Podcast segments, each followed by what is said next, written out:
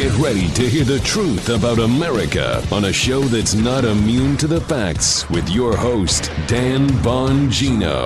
All right, welcome to the Dan Bongino Show. Producer Joe, how are you today? Hey, man, I'm doing good. Doing good. You- Thanks. You're doing better now that you cleared that hairball before Oh, the show. I don't know what that was, Yeah, it folks. was a Gosh, rah.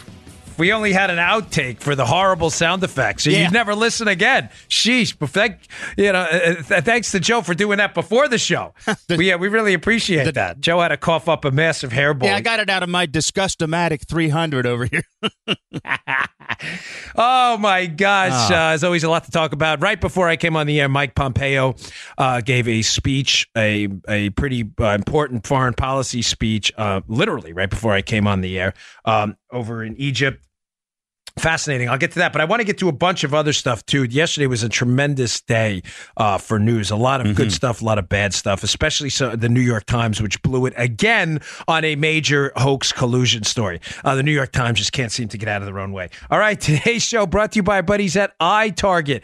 Ladies and gentlemen, the iTarget Pro system is the finest system out there for increasing your proficiency with a firearm. If you own a firearm, two things matter your skill, ability, and proficiency with it, and safety, safety, safety. Now, one of the best ways to increase your proficiency with a firearm, God forbid you need to use it to save your life or the life of your family, one of the best ways to do it is to do a dry fire exercise. What is dry firing? Dry firing is when you safely unload a weapon. You check it, you check it twice, you check it three times, and you depress the trigger on a safely unloaded weapon pointed downrange. You may say, well, what's the point of that? Why would you want to dry fire your firearm? yeah.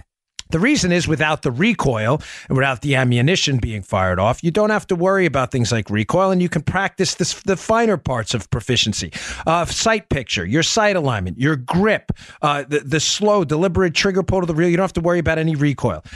Expert shooters and competitive shooters dry fire 10 times more than they live fire. Do you know that? That's the way to increase these vital and, and important skills. Now, iTarget's found a way to take your dry firing exercises to the next level. They will send you a laser round. If you go to itargetpro.com, that's itargetpro.com, itargetpro.com, use promo code Dan for 10% off. They will send you a laser round.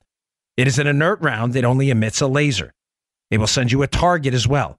You will insert that laser round into the firearm you have now, and it's a dry fire. It's not a live round, but it will emit a laser. And now you can see where, the, where those rounds would have gone which is beautiful because now you can see exactly how well you're performing with your grip, your sight alignment, your sight picture. Go to itargetpro.com slash Dan to pick up your training system today. itargetpro.com slash Dan. You will never put this down. I mean, excuse me, itargetpro.com, itargetpro.com, promo code Dan, forgive me, for 10% off. itargetpro.com. Go check it out. Promo code Dan for 10% off. Check that out today. You won't regret it. Okay. Um, ladies and gentlemen, with regards to this uh, shutdown, uh, you know what? Let me just get to Pompeo first. Pompeo's speech was interesting, and I think it was a genius move by the Trump administration. Mike Pompeo, Secretary of State over in Egypt this morning, gave a pretty prominent foreign policy speech, uh, reiterated our, our fight against terror. Uh, reiterated our alliances overseas. Uh, again, regardless of your position on foreign policy, I think the speech was a genius move, Joe, because he did one thing in that speech that was super important, especially during a government shutdown. He reiterated the point that the United States has traditionally been and will continue to be a force for good in the world. Why is that a genius strategical move right now during a shutdown, Joe? Think about it, right? Hmm. What do the Democrats hate more than anything now in D.C. right now, Joe? This is not a trick question. Uh, Don- what Don- one person? Donald Trump. Donald Trump. Okay, not a trick question, Joe, No. Joe. I didn't even finish the uh, the question, and Joe was ready to jump in there because. I think he thought I was messing with him, and then when he figured out I wasn't, he's like, "Okay, he's talking about Trump," Yeah. which I am. The Democrats hate Trump. They cannot give Trump a victory on anything. Their activist donor base, their allies, the liberal Looney Tunes, the socialists, they can't stand Donald Trump. He is the embodiment. He is the Nosferatu. He is the Dracula, the vampire of, of the. Democrat liberal movement right now. They cannot stand Yeah. Trump. They are expected by their donor activist base and their now uh, uh, virulent radical base who can't stand Trump no matter what. They are now expected to go against anything he does. That's why this government shutdown is still going on. Believe me, folks, the Democrats don't care about this $5 billion for the wall. I'll get to all that in a second. All they care about right now is doing what their volunteers and donors want them to do, which is do anything that uh, that that fights against what Donald Trump wants. Right. Why was this foreign policy speech a genius tactical move? Forget about the overall points. I get it. There are a lot of significant disagreements on foreign policy within the Republican Party. I understand that. Point stipulated. That's not what this segment is about. It is about the sheer political genius of doing this speech now during the shutdown. The takeaway from the speech from Pompeo, Joe, is that the United States is a force for good in the world. What are the Democrats going to say? This was genius. By the way, everyone's going to be forced to carry this speech. Pompeo's the Secretary of State. You can't ignore it. What are the Democrats going to do now? Now, when they're being interviewed, think about this, right? About how evil Donald Trump is, and with regard to the shutdown, he wants to shut down the United States. A wall is immoral. They're going to say, oh, "What do you think about Mike Pompeo's speech?" Every Democrat lawmaker, talking head on cable news, is going to be asked about Mike Pompeo's statements about the United States being a force for good in the world. And Joe, what are they going to say? Uh, Donald Trump is evil. He doesn't like immigrants in foreign countries. Uh, how do you feel about the United States being a force for good? Um, uh, hold on, hold on. Focus. Someone give me a focus group. Rescue me, please. Folks, see the genius. And I, I love, I, I really get a kick out of it when yeah. sometimes even some pro Trump crowd people themselves, they sell Trump short. I'm not saying obviously that he's without error or without sin or anything else, or he's been the you know the ideal politician all the time. Mm-hmm. Nobody has. Everybody makes mistakes. Even skilled politicians screw up sure. once in a while. But no politician uh, in, in modern American history has been undersold on sheer political talents like Donald Trump. None. This was a genius political move. You, you understand what I'm saying, right, Joe? Now, every Democrat lawmaker on TV is going to be on, obviously, about the shutdown. They will likely be asked as well mm-hmm. about Mike Pompeo's speech in Egypt. Mm-hmm. The takeaway being the U.S. is a force for good. They will be forced to argue in the same talking head appearances on CNN and NBC. On one hand, how Donald Trump is the very embodiment of evil, but on the other hand, how his policy speech to his Secretary of State about the U.S. being a force for good was really a good thing. Or if they don't, yeah, oh, brilliant is right. Or or they'll be forced to argue, or if they go against them, how the United States is really an awful, horrible place and is a force for evil in the world. Good luck with that as you yeah. as they get yeah. you on tape for your 2020 runs for president. You get it, Joe? Yeah. As the yeah. audience ombudsman, it's a genius move. The same Democrats yeah. running for president, getting on cable news, running out there to impeach Donald Trump and everything, are going to be forced to acknowledge in cable news interviews that America is, in fact, a force for good in the world, as Donald Trump is the president. It was a beautiful move.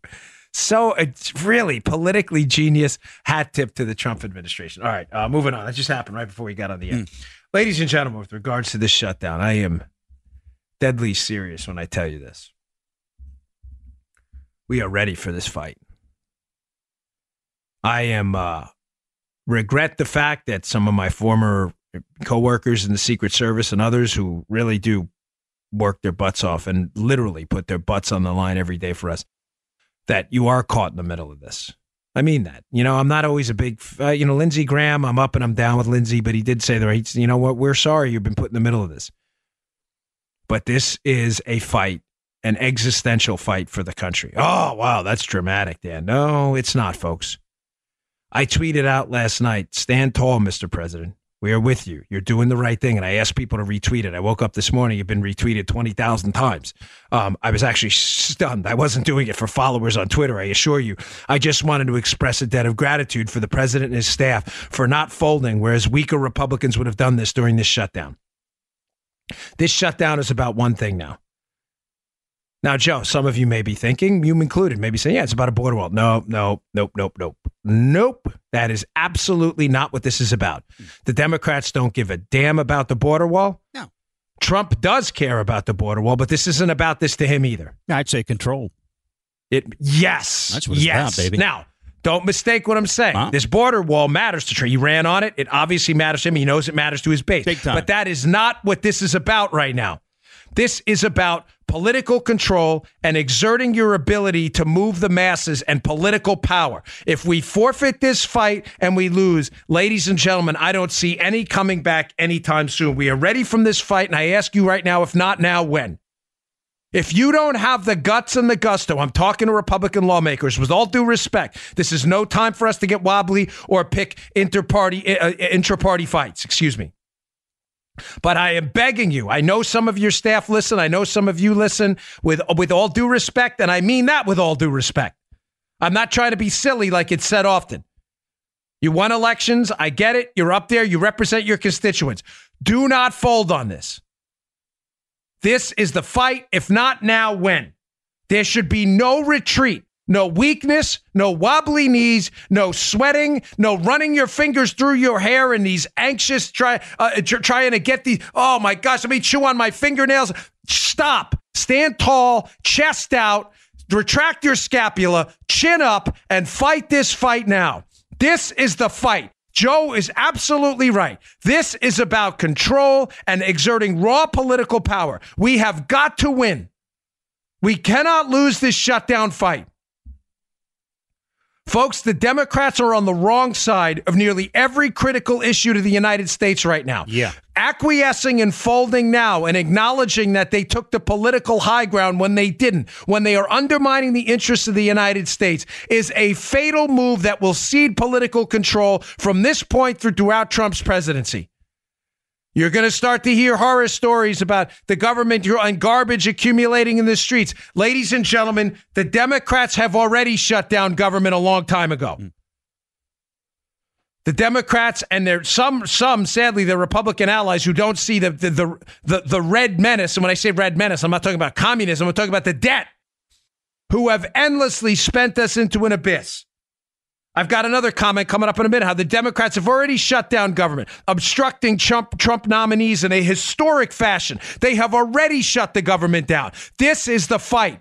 There is no retreat. This is we win and you lose. No matter the consequences at this time, we cannot lose this fight. And I say to the Trump team 2020 is a long way away. You are doing the right thing. Americans who get it will understand that the sacrifices that need to be made need to be made right now. If not now, when? This is the fight. The Democrats need to be taught a lesson in this that they cannot bully us through the media anymore. This is about control. And I don't mean control in the socialist liberal way, government dominance over every component of your life and the diminution of individual liberty. That's not what I mean. What I mean is control, taking back the power of government, the existential constitutional power of government back to its legitimate place in our lives. Yes, sir. Which is diminishing the power of government. And the only way to diminish the power of government is going to be to teach the Democrats through this budget fight that they cannot bully us into spending us into an, a liberty sapping abyss. They need to learn this lesson now that we are not going to give up, that the base is behind him, that the Republican lawmakers are behind him in the Congress and the Senate, and we are not going to give up. There are other fights ahead, Joe. If we forfeit control now and we, we, we, we, we, we basically empty out and zero out our political bank account, acknowledging we were weak, and we are not, and we acknowledge we are weak, the budget fights ahead, the healthcare fights ahead, the debt fights ahead, the school choice fights ahead, the regulation fights ahead are over. The Democrats will employ this model every single time. Just shut down the government, wait for some horror stories to fold in, take some uh, fold in, take some pictures of some garbage on the streets of DC. The Republicans will fold and the country will fold with it. No, not today. No retreat. None.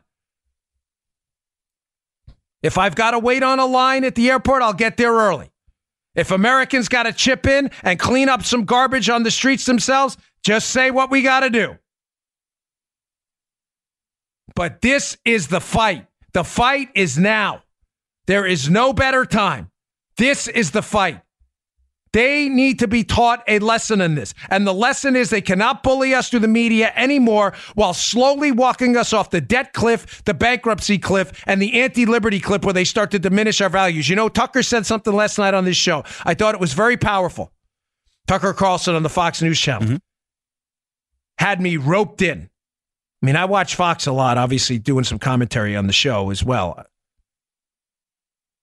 But I have to tell you, Joe, rarely was I as roped in where my phone is down, the volume is up, and my eyes are laser beamed into the screen like they were last night. Hmm. I mean it, brother. I'm not kidding. I'm with you. I watched him last night. Tucker's, if you saw that now that Joe is uh, gets to sleep a little bit. Exactly. we'll figure more about it. I'll tell you more about that later. But Tucker did a monologue last night where he talked about, Mr. President, this is your opportunity. This is your opportunity to speak up for the unspoken for, these silent masses of people who have been told their Christian values are bigoted, who've been told that they're racist, that they're xenophobes, they're not welcome on college campuses, their love of God isn't welcome in this country who've been told that they're only in it for them. They're not in it for the little guy. The conservative masses that have been spit on, that have been yelled at, that have been thrown off campuses. He gave examples of people who, for the very act of speaking out, have lost their jobs, have lost their livelihoods, have been humiliated in the public social media space. This is our opportunity to flash two big middle fingers and say, not today, not today. We are done. No more retreating. We are not going to be bullied around anymore. And finally, we've got a guy with cojones in the White House with grapefruits who says, no, we're not doing it. He walked in yesterday. He spoke to Nancy Pelosi and Chuck Schumer for a, couple of seconds and said, Am I getting my border wall money or not? They said no. And he said, Thanks. I'm out. See ya. Bye, Felicia. Take it easy. We are not going to fold. No retreat. You cannot retreat here. You will decimate the base. I know the president understands this. But these lawmakers, I don't think you get it. Please. The base will, uh, the people who hate you will continue to hate you. The people on the fence will get over it. We have a lot of time. The people who are your base will evacuate en masse if you fold on this. It is a guaranteed loser if you fold. This shutdown is the fight. The Democrats have already shut down government, Joe. Yeah. Article in the Wall Street Journal today. They shut down government a long time ago. Yep.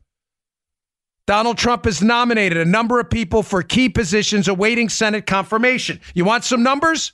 You want to see the Democrats who care about government, who crapped all over government when Donald Trump tried to staff the very same government with appointees? Only 543 nominations, Trump nominations, have been approved out of over 900. Oh. At the same time in the Obama administration, 809 were approved out of 1,003. So you've nearly cut that number in half. I thought you cared about government, but you don't care about government when Donald Trump tries to appoint people, qualified people within the government, within the Democrat Senate, who are putting a hold on these Trump nominees. You're full of crap, and it's steaming right now, and you know it.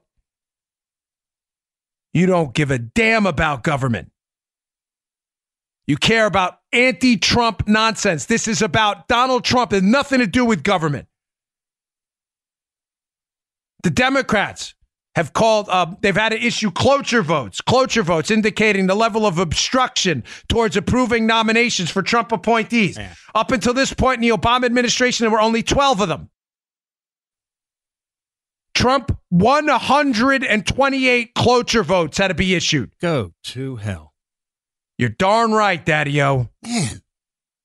They've already shut down government. They've put us on an endless cycle of debt, government programs. We now have a guy, House Democrat John Yarmuth. I'm going to get to this in a minute. Asking the CBO to issue a report about what single player, what single payer healthcare would look like in the United States, but he conveniently wants them to leave out the costs. Oh, I'll get to that in a second too. Yeah, yeah. God forbid we mention the cost of that. Another article in the journal today. You understand this is all about fighting Trump. This has nothing to do with principles. They don't care about the border wall. They don't care about any of this. They care about Trump nominees going down because they're Trump nominees. If they were nominees for anyone else, they go through. Anything Trump says will be fought. That is the very genius of Trump and Pompeo's foreign policy speech today. Pompeo's, but uh, representing the Trump administration. Go out and reaffirm the United States as a force for good in the world. Watch these Democrats humiliate themselves on cable news, arguing that it's not. After our bodies have been buried overseas in the defense of liberty in other people's countries. I dare you, I dare you to go argue that case. Kamala Harris, Elizabeth Warren, Julian Castro, Joe Biden, all of you soon to be nominees for uh, potential nominees for president on the Democrat side. Go argue that case. Go argue. I want to see that. I promise Joe and I will be cutting those videos forever. Mm-hmm. We'll be playing those on our soon to launch video show here. Mhm. We'll be playing those in perpetuity. Good luck with that. This is it, folks. Not now. When? When are we going to have these fights? Please understand, I don't want to be, you know, a, a, a, a doomsday guy. I'm not looking to be the guy who breaks Superman's back here, you know? Danny Downer. Danny Downer. I'm not. I, I I mean I'm like so I'm worried. I'm worried. Yeah. Our debt situation, our border situation, endless, uncontrolled migration into the United States, a government control of your healthcare system, all things that are on the table, your kids' economic future. Folks, this is all very real. This is the fight. Please, please don't fold. All right. I want to get to Yarmuth and uh, also how Trump's just unique approach to China um, is uh, is starting to break the back of what was considered once to be a Chinese charge to the future that was unstoppable. No, not so much. All right. Today's show brought to you by buddies at FilterBuy. Haven't seen FilterBuy in a while. Good to have them back. I love FilterBuy. Around the country, millions of Americans are turning up the furnace for the first time and spending a week freezing at night. Why? Because they neglected to change out their air filters and this system failed. This costly mistake is completely avoidable by regularly replacing the air filters by using FilterBuy, filterbuy.com. This is a really really great company. We all need air filters. Why not buy them for companies that's uh, you know, that support uh, support what we support, right? America's leading provider of HVAC filters for homes and small businesses, filterbuy.com. Choose from over 600 different sizes, including custom options and ship free within 24 hours. And for those of you who like to kick the can down the road, FilterBuy give you 5% of, off your order when you subscribe for auto replacement, which is great. You'll never have to change, uh, worry about changing your air filters again. They just show up at the door and you get 5% off. It's so much easier than going to the hardware store having to special order filters. Plus, they work great and are made in America. These are top notch filters from a great company that loves America. FilterBuy will save you time. They'll save you money. They'll help you breathe better. That's filterbuy.com. Filterbuy.com. Tell them Dan sent you. They are made in the USA. They love this country. That's filter, B-U-Y.com. Don't get your air filters anywhere else. This is your company. Filterbuy.com. All right. So, as I told you when I started off the show, this is all about being anti Trump. This is all about leveraging their anti Trump efforts to push for an anti liberty agenda, a more expansive government, open borders, guaranteed bankruptcy, and the destruction of the republic as we know it. In case you doubt how aggressive the Democrats are going to be in the Trump era to push this new agenda using Trump as their foil, as their boogeyman, as their vampire, I mentioned before, an interesting story in the Wall Street Journal today. House Democrat John Yarmuth, uh, from uh, Kentucky asked the CBO, Joe, for a report. Let me quote this here so I get this right. He wanted a report on, quote, I'll translate this, don't worry. Okay. The design considerations that policymakers would confront in developing proposals to establish a single payer system in the U.S. Oh, here we go. House Democrats already working on a government takeover of your healthcare system. They've been in office, what? Oh, has it been a week? I think it's been a week today, right? Yeah. Is this it? Yeah, last Thursday, Yeah. right? They've been in office a week. They're already working on ways to take the healthcare product you have now, flush it down the toilet bowl, and have you calling someone basically at the DMV to okay your chest getting cracked open. How you like them apples? That's going to be delicious, isn't it? Government bureaucrats can't even monitor a website at Obama- Obamacare are now going to be responsible for giving you approval to get your hip replaced. That was awful. Darn right it was. Now, that was a lot of DC speak. But let's translate this again. The pieces in the journal. Forgive me, it's subscription only. So, but I, uh, I, I, I'll, I'll give you what, what it's about. You don't, you don't need to worry too much. What Yarmuth is saying by design considerations to develop proposals to establish a single payer. st- It, uh, let me let me read to you. You know what? Let me read you another quote here because he wants. So first, let's say he wants the design Dang. of a single payer proposal. But notice what he says. This is a, this is a fascinating caveat here, and it speaks to the very essence of the cancer of liberalism. The report, this is his request. The report would not necessarily provide CBO's estimate of the effects of any particular proposal for a single payer system on federal spending or national health care spending, but would, to the extent feasible, provide a qualitative assessment of how the choices with respect to major design issues would affect such spending. In other words, let me translate this for you in uh, in normal person language. Hey, CBO, um, give us an idea of uh, the benefits of a single payer system, but do us a big favor avoid the costs at all costs. These guys serious? What do they want? What do they want? Government health care. What do they want? I didn't even. I just the way I said that. I didn't even. I, I, you know, I've heard so many of those uh, rallies. Right? They, they want. He wants a report on government-run health care. This is a very powerful House Democrat on a budget-related committee who wants a report on government health care, but wants the CBO, the very agency in charge of giving you the cost, to downplay the costs. He says, we don't necessarily need the costs on federal spending or national healthcare spending. Just give us kind of a qualitative assessment. Here's what they're looking to do in the Trump era again. Their entire MO is going to be to use Trump as a foil to everything's going to be anti Trump, everything to rally their base to push through the most radical far left agenda you have seen in your lifetime. Open borders, confiscatory taxes, unbelievably high tax rates, unprecedented debt, massive new programs, and the crown jewel of every liberal's dream is going to be government run healthcare because when they control your healthcare and they give you permission for your healthcare permission, they control everything. They literally control your life, not figuratively. Now, the journal piece goes on to describe the genius strategy here. And by genius, I mean Lex Luthor genius. I don't mean like Batman genius, just so we're clear. All right. yeah. Copy? You dig? 10 4. Here's what they want to do, according to the journal.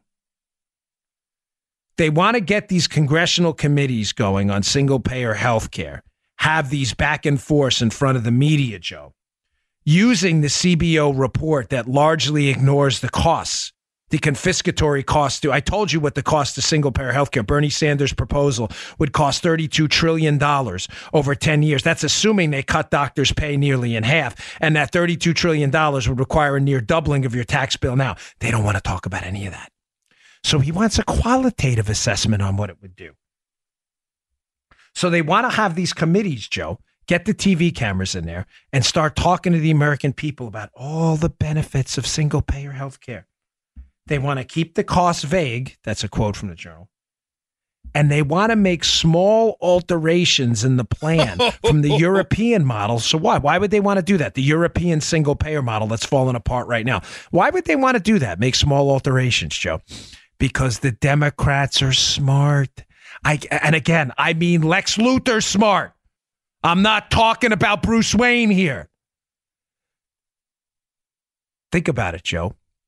They don't want the Republicans to be able to come back on TV and start talking about all the Canadians that come into the United States, even though they've already paid through their tax dollars for single payer healthcare in Canada to get healthcare services. They don't want people talking about the rationing, the 5% of doctors in the United Kingdom that admit on the record they know people who have died on a waiting list for healthcare. They don't want to talk about the weeks and months long waiting list for specialists in, in single payer countries. They don't want to talk about any of this. So think about the tactical genius of the Democrats' plan and this guy Yarmuth. Keep the costs vague talk about the benefits in front of the cameras, propagandize the American people into thinking they want free health care, which they're going to pay double for, and make enough small alterations to the plan, Joe, that when the Republicans respond with all the downsides to the European plan, what's the Democrats' answer going to be? No, no, no. no. It's not that plan. It's not that plan. We did something different. The alterations are going to be minor, inconsequential. It's like uh, me buying a Raptor and you buying a Raptor and changing the tailpipe and saying, "Oh, it's not a Raptor. I have a different tailpipe." Really? It says Raptor. It looks like a no, no, no. I changed the tailpipe out. This is like uh, we won't know what's in it till we pass it part deux. Yes, and where have we heard that before? Yeah. From our friend Nance, Nancy Yes, Pelosi. baby. Exactly. Exactly. You're, that's a great point. Hide the costs, make small alterations. Don't worry, we'll figure out the cost later. Yeah. If you like your plan, you keep your plan. You got to pass it till we'll find out what's in it. Well, that was Nancy. That was an Obama. That was an Obama voice. But uh, that was Nancy Pelosi said, "Don't worry, pass it, and we'll all figure it out." I can't do a good Nancy voice. Make small alterations so that any time we introduce data showing the failure of single payer elsewhere, they'll go, "No, no, no, that's not our plan. It's not a Raptor. We changed the tailpipe." Ladies and gentlemen, you almost have to stand in awe of the evil geniuses on the focus group tested side of the Democrat Party. You got a point, dude. They are so good at lying, at propagandizing, and at moving their agenda and using tactical components and foils to move their agenda forward that you almost have to be like, I can't believe these people can be so devious, but they are. Introduce a single payer plan in front of the cameras, but hide the costs and ask the CBO to hide the costs so that you can use the CBO and say, oh, well, the CBO said it would be okay. You just asked them to hide the costs. Folks, they've never seen anything like Trump. Do you understand what Joe said before and what we were, we were going with this opening segment, how it ties into this? If we forfeit control now and we retreat from this shutdown fight, this is not about the wall anymore. That's important. It's critical. Yes, it is of, of the list of needs. That is obviously number one in the shutdown fight. But the real fight is about holding on to your political bank account and control and making sure we don't fold to an increasingly aggressive liberal movement that will decimate this country if we lose now. There'll be no stopping them going forward. This is the fight today. If not now, when? When they've introduced single payer on the floor of the House and it passes? When there's a massive multi million dollar, hundred million dollar PR effort to convince Americans that the government should be cracking their chest open? The media's done, folks. They're not on our side. We are in this by ourselves. It is us, the base, and the president. We are in this by ourselves. This is a rogue rebellion developing within the United States for freedom and liberty this is the fight now. They need to be shown they cannot win pressuring us in the media anymore. Tucker was right last night. This is the moment. It's about the base finally sit, sitting there with it, with it, with a champion in front of us saying, "Yes, we won this. We were on the right side of this. This is what's coming next, folks." On the China front, This is an important story, too. Ladies and gentlemen, you know I am not a fan of tariffs. I am a free trader. I know I'll always get emails on that. That's fine. Mm-hmm. I respect my audience as long as the you know you you know as long as you don't curse in your emails because my wife reads them. I always read them. I appreciate your feedback, positive and negative. Some of it. Sometimes people get personal. That I don't like. I, my skin isn't that thick, but I, I my emails on the website. Uh, for, you can check it out. I am a free trader. But Donald Trump is doing the right thing right now with China. China is getting ready to fold on this, ladies and gentlemen. They have to. Donald Trump's impositions on tariffs, which again, I hate as a tool, but there's a difference. And I thought of a way to describe this this morning. Hmm. Tariffs as an end are a financially disastrous idea. They are, as an ends. As a means to get rid of tariffs later, they can be an effective tool if handled the right way. That's not me changing my mind. I've get no uh, no communication with uh, the the uh, you know the, the White House asking me to say anything on this as a way to get rid of tariffs when China has imposed significant non-tariff barriers to our trade to get to an ends of free trade. If we have to take a little pain on this is and and we can defeat them at their own game. This is the way to do it. Trump is suffocating China right now. Make no mistake. Another op ed in the Wall Street Journal today, Joe. They are struggling bad. Hmm. The Chinese official posted, posted GDP numbers, which I talked about last week, of 6.5% are a joke. That is not their GDP numbers. They are hiding it. You're seeing balance sheets disappear. You're seeing people in China starting to panic. These tariffs, Joe, they ship now to us $506 billion worth of uh, items they sell to us. We only ship 130 billion back. Now, that's a lot. I'm not suggesting this is insignificant. I'm not suggesting at all that those who've been hit by these tariffs and tariffs, as I said, as an ends are a disaster. I am not suggesting at all that these are a good idea for you or that they're not impacting you. I get it. I totally get it. I'm telling you, those tariffs may be gone relatively quickly because the Chinese are suffering bad under this and they know it. They export to us almost five times of what we export to them. Their products are being hammered at the border. A tariff is just a tax at the border on products from that country. You get Chinese socks that are sent over here, the price of the socks. And make, make no mistake, they are being paid by you. The economics of tariffs are horrible. There is no question about that. No sensible person will tell you otherwise. You will pay that tariff at the border, which makes those products more expensive, which makes them less competitive, which makes people buy less of them. Remember the pricing thing we did the other day when I opened up the show joking about the $100 a month uh, yeah. uh, fee? The price goes up, the demand goes down. It's an inescapable rule of supply demand economics. Growth is slowing dramatically in China, Joe because the prices of their products in the United States are being forced up by tariffs at the border. And what we're asking for back is a simple free trade agreement with them, a free trade deal, a free trade deal, a deal where we actually move. We're not. I'm not talking about um, you know nominal. I'm talking about real free trade. Where we can scrap the Chinese stealing our intellectual property, scrap a lot of their government procurement methods, scrap a lot of the tariffs they impose on our items. For the first time in a long time, it appears we're making progress here. The Chinese can't compete with us, folks, and Trump knows it. You know what GDP per person in China is, Joe? No, what is it? $10,000 uh, per person. Whoa. You know what GDP per person in the United States is? $62,000. Oh. They cannot compete with us. We are an economic powerhouse. They are struggling right now. This is the time to move in. Why am I bringing this up in terms of the original conversation we had? Because again, ladies and gentlemen, the Democrats know this. They understand fully that the Chinese have been decimating our industry for a long time. They have been decimating our industries by stealing our technology products, and imposing a lot of non-trade barriers on companies operating in the in, in, in China. The Democrats know this, but they will not come out and acknowledge finally as the Chinese, just so you understand what the end game is. The Chinese are, I, I, I said we were winning. You're probably saying, how? You haven't said anything yet. The Chinese are coming back to the table for some very high end talks. Ladies and gentlemen, people I'm talking to know the Chinese are hurting right now they are going to have to fold on significant portions of this deal moving towards legitimate free trade. We are winning this.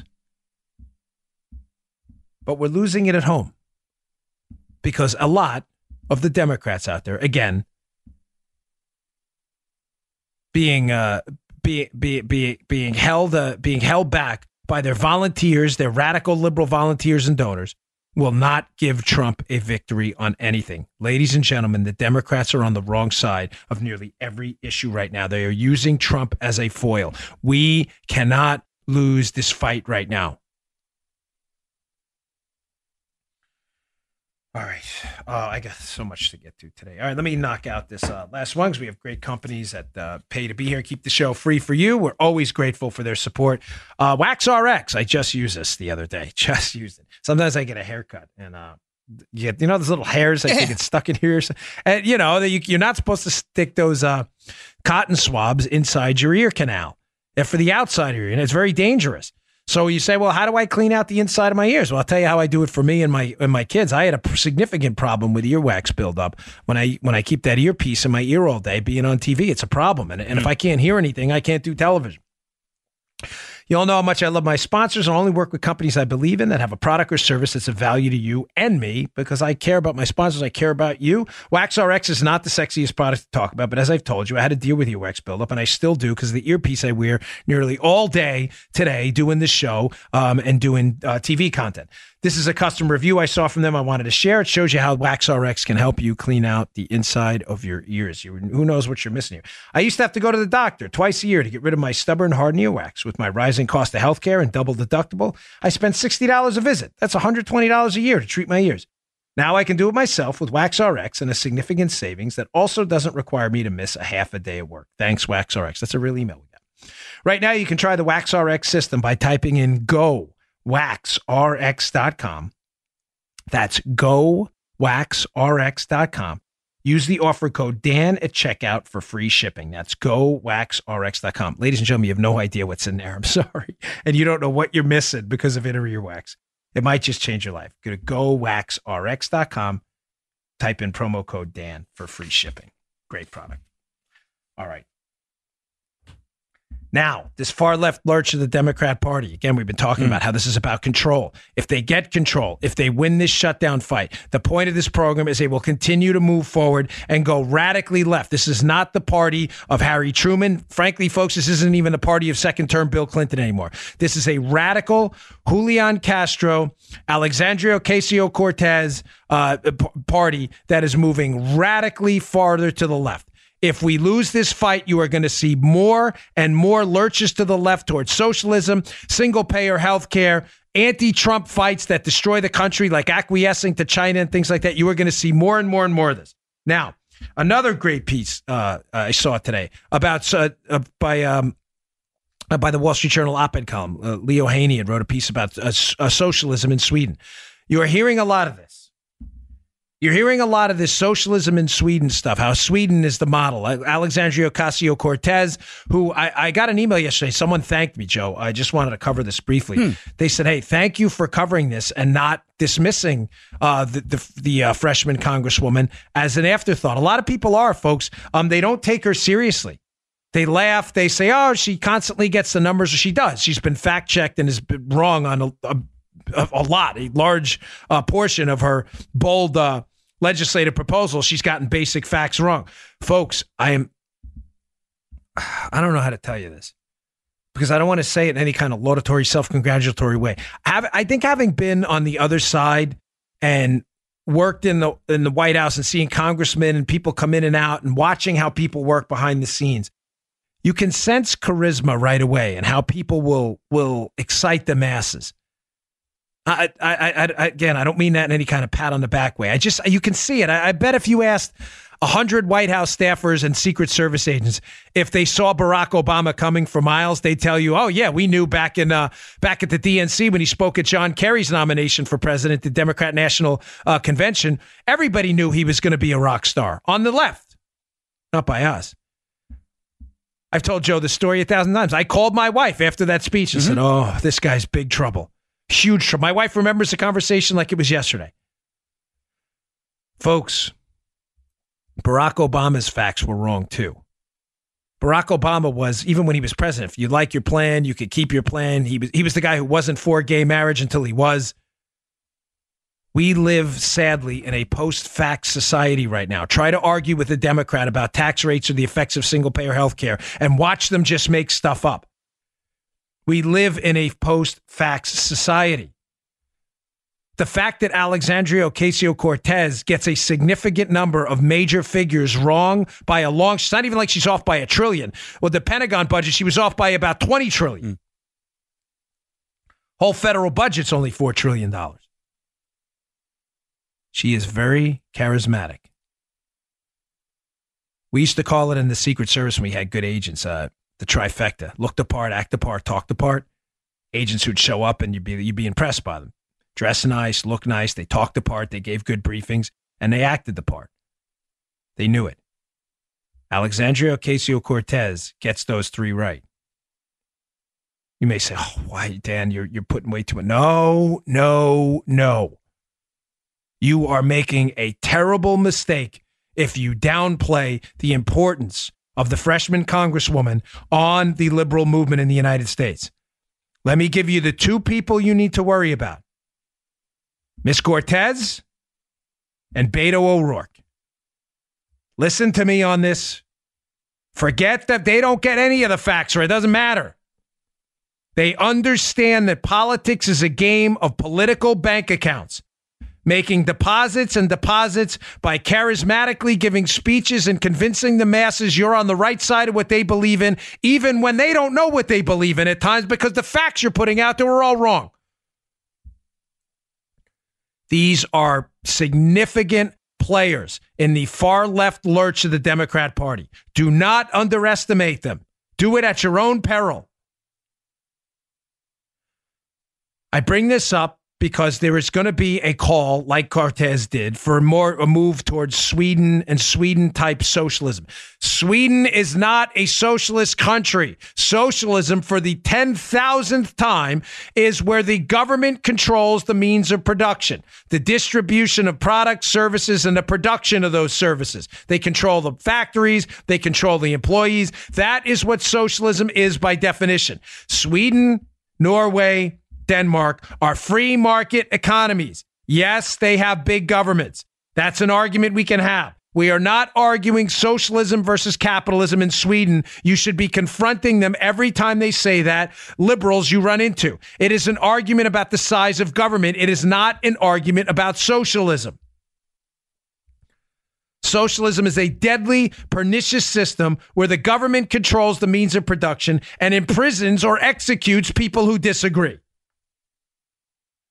Fascinating piece in the journal today about Sweden and, quote, socialism that isn't socialism.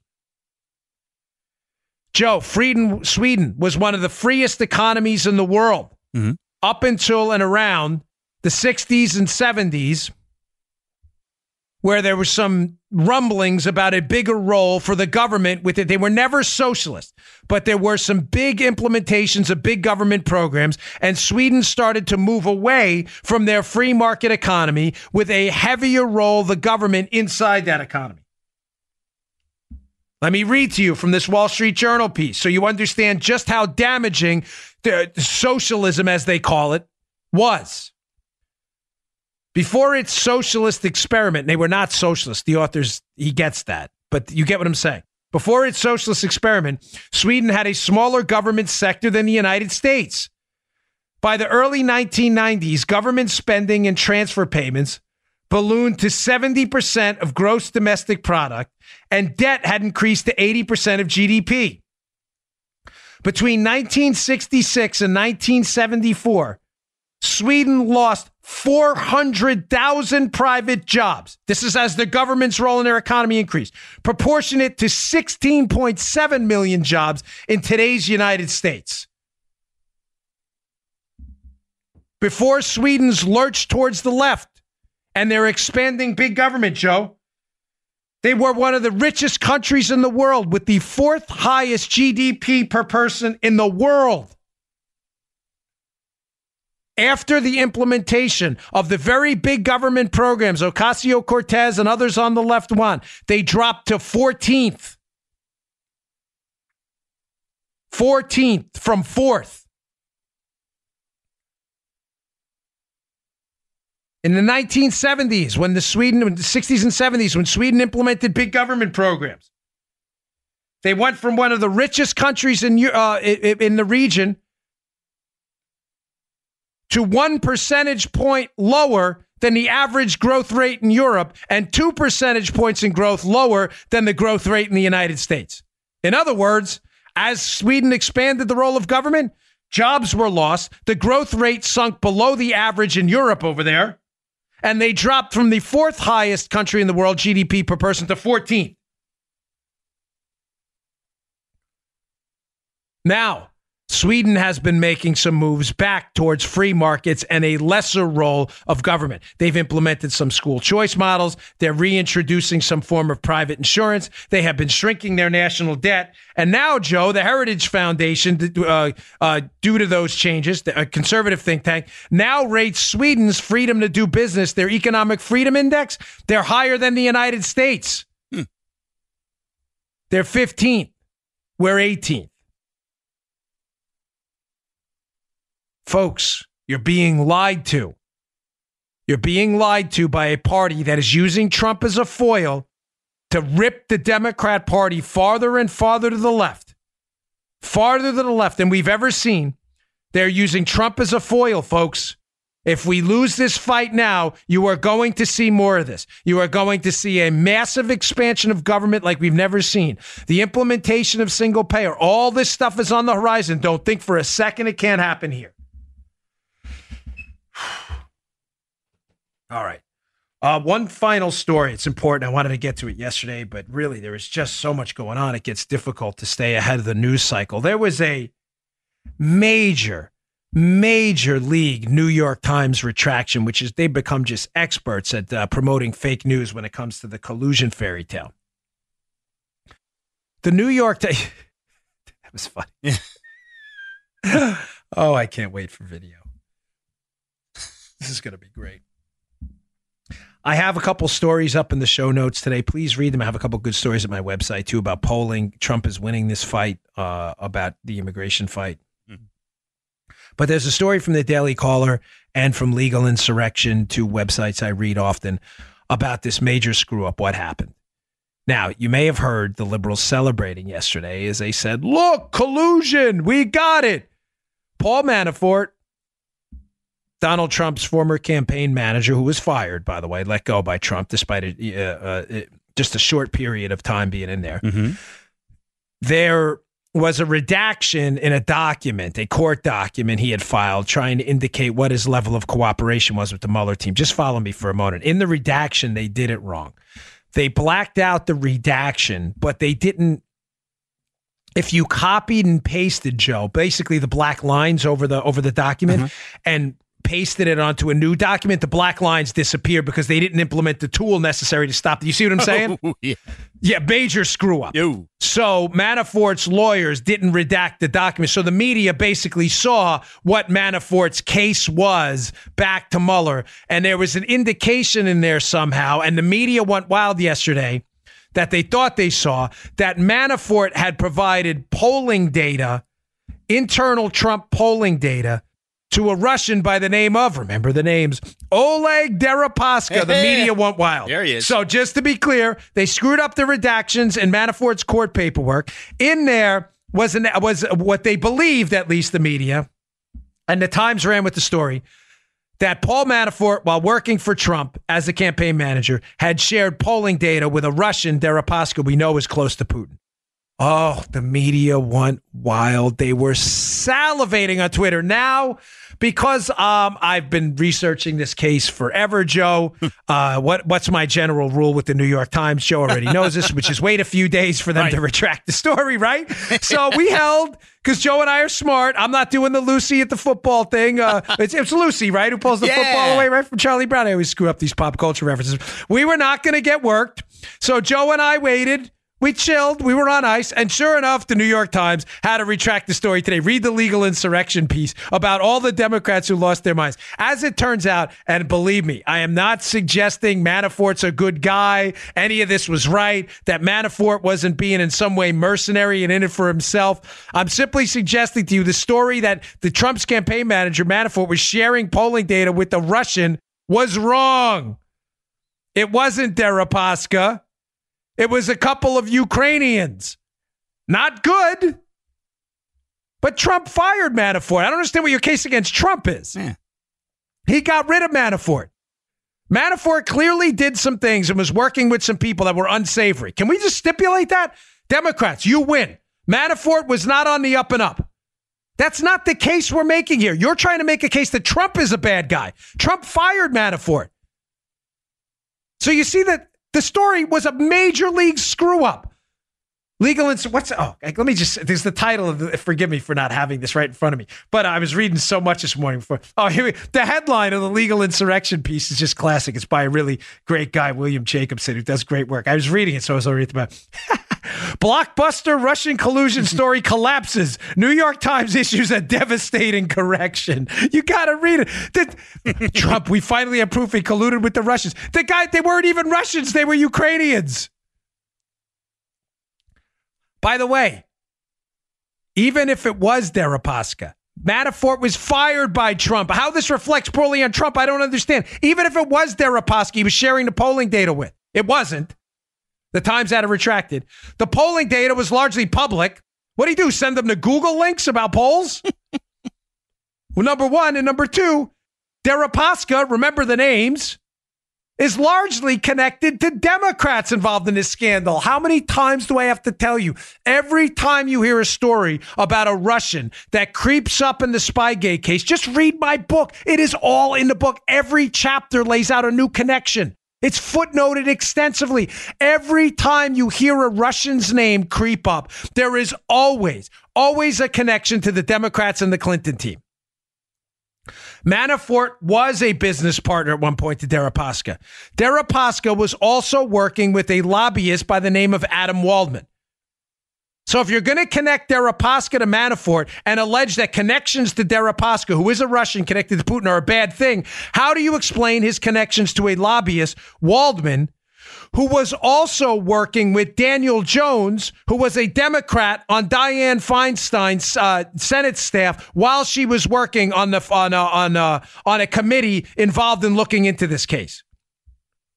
Waldman is are you tracking me, folks? I'm trying to debunk the silliness and, and the absolute uh, vacuous mainstream media's nonsense. They're suggesting to us that any connection to Deripaska, who is a Russian connected to Putin, point stipulated, makes you guilty of collusion. Yet the same Russian Deripaska is working with a lobbyist and paying a lobbyist at the same time this lobbyist is working with Christopher Steele and communicating on his behalf to Democratic lawmakers and their staffs.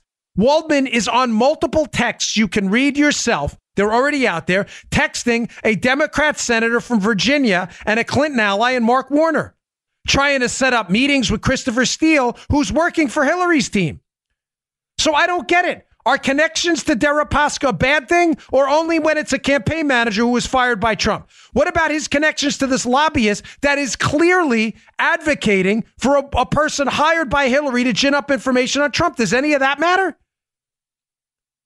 Are you just making this up as you go along? Do you know that? And I bring this up in light of yesterday's show where I discussed with you yesterday how it's incredible, incre- mind boggling that the media is reporting on the uh, uh, the the prosecution of Natalia Veselnitskaya, the Russian lawyer who showed up for the Trump Tower meeting, without ever acknowledging it is public information now that she was working with the company hired by Hillary to gin up information on Trump, and they gave her the talking points. Nobody's reporting that except for conservatives. It's a fact. Mm. All of these Russians are connected to the Hillary team. And where granted, I have acknowledged the meeting at Trump Tower was a bad idea. Points stipulated. Don Trump Jr. has been incredibly transparent about it. He put all his emails out there. He's gone in front of a committee to ask. He hasn't deleted 30,000 emails like Hillary. When does Hillary's team get called up to ask about their connections to Fusion GPS and their connections to this Russian? When does that happen? Oleg Deripaska is a problem? I agree. Point stipulated. But why isn't he a problem? Because his lobbyist uh, is communicating with the Democrat lawmaker on the committee assigned to investigate Trump. Why isn't that a problem? The answer is because they're Democrats. And the media are in the tank. Whatever. I mean, but to, on a, on a serious, what a, what a retraction. Huh? Yeah. Manafort colluding with Russians. Uh, they're Ukrainians. Oh, oh, sorry. Oh, we didn't realize they were different countries. we, we didn't. They, they, I, I thought we were talking about the Soviet Empire. I'm sorry. We screwed up by a few decades. Having a wishgasm. That'd be a good shirt. oh boy, this is crazy. I'm sorry I didn't get to it yesterday. Again, I just I, I caution you strongly. Any report from the New York Times on the Russian collusion fiasco wait a day. Let me just leave you with this final thought on what I think is happening. Let's take a minute. I told you this months ago. Remember this show, Joe, we did on the strategic leaks? Uh huh. I am convinced someone within the DOJ is leaking information to the media that is wrong to intent the canary trap. They are leaking information to the media to find out who the leakers are in other words, it's someone at the DOJ is putting out false information. I'm sure of it. That media, that information is filtering its way through select people in the DOJ to out them. That information, which is wrong, and the person leaking it to the to the leakers knows it's wrong is now doing it, waiting for the story to run and saying, oh, well, I only told that to a few people, so it had to be Tommy. Tommy's the leaker. This has to be, the media can't be this dumb to consistently get these stories wrong. He's leaking to a Russian. They're Ukrainians. Oh, sorry. Sorry, we were close. We were in the region, generally. this is be this is a canary trap. It's obvious. It's so obvious, and these idiots keep getting nailed in it. that was a good show today. Yeah. I love that show. Darn, that was good. Uh, sorry, self praise stinks, but I had a lot of fun Yeah. today. All right, folks. Thanks again for tuning in. Uh, it, now, it just so it's, it's unfair to keep teasing it. Some of you have been asking me. We are moving to video soon. It is not going to affect. That's my big announcement. You at all. If you listen on iTunes, iHeart, Bongino.com, this show is going to be available. Same bat time, same channel. Uh, we have a video guy, a good friend of mine here today. We are build, doing a massive build out of my studio. Joe and I will be on camera. We will be working. Uh, to, I'll be announcing the date. Give us a couple weeks. We want to make sure it's the top notch tech product. We're not going to give you any glitchy kind of crap. We don't do that here. Joe's a professional, and uh, so am I. I don't like Right. uh, disappointing my audience. But you're going to see Joe's Elvis looking face.